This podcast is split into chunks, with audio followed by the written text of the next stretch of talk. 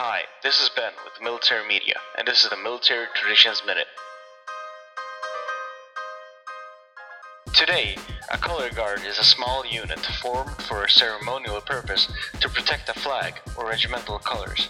The color guard has its historical background from a time when the flag or color was used as a reference point and a way to identify a unit from a distance. The colors are invaluable for the unit carrying it, and soldiers have willingly given their lives to preserve the colors.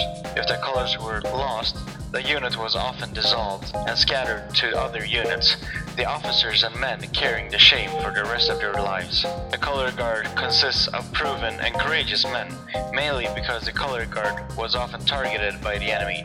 During the first day of the battle at Gettysburg, 1863, the 26th North Carolina Infantry had to change the color guard 14 times because they got killed by enemy fire. This is Ben, and this was the Military Traditions Minute.